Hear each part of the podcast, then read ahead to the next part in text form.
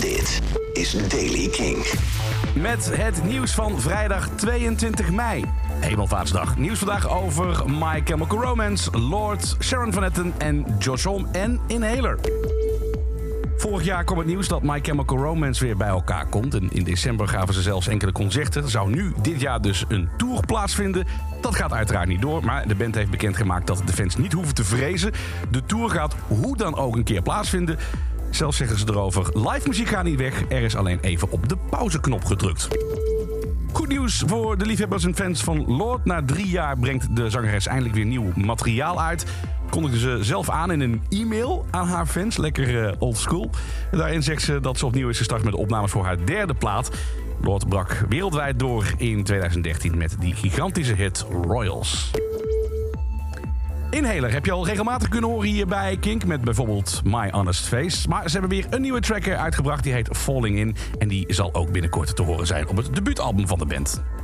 Klein stukje, klein stukje.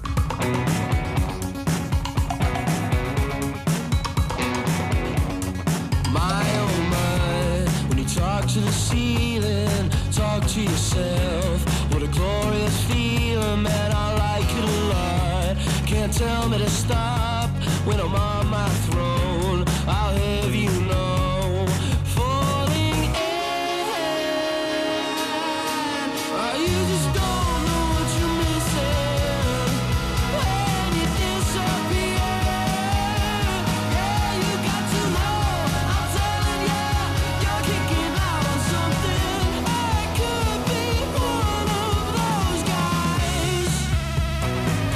van Inhaler zullen we zeggen. Falling In, de nieuwe track dus van Inhaler. Later dit jaar verschijnt dus het debuutalbum. En dan een zeer bijzondere samenwerking tussen singer-songwriter Sharon Van Etten...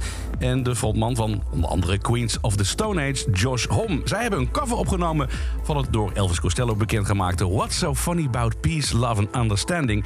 Het heeft een beetje een country feel. Luister maar. As I walk through this wicked world, searching for light in the darkness of insanity,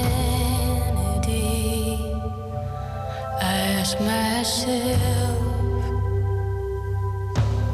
is all hope lost? Is there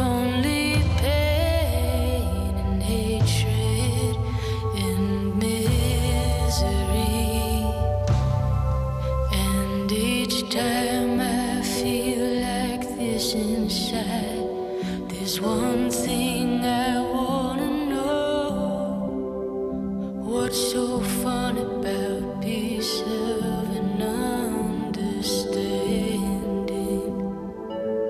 understanding? Josh Homme What's So Funny About Le- uh, Love, Peace and Understanding. Niet erg bedoeld voor deze quarantainetijd, zeggen ze zelf erover. Maar ja, toen ze aan het opnemen waren, kwamen ze erachter dat het toch best wel veel met deze periode te maken heeft. En in de videoclip zie je dat ook heel erg duidelijk, waarin de kinderen overigens ook meespelen van eh, beide artiesten. En tot zover de Daily Kink van vandaag. Elke dag het laatste muzieknieuws en de belangrijkste releases in de Daily Kink. Check hem op kink.nl of vraag om Daily Kink aan je smart speaker.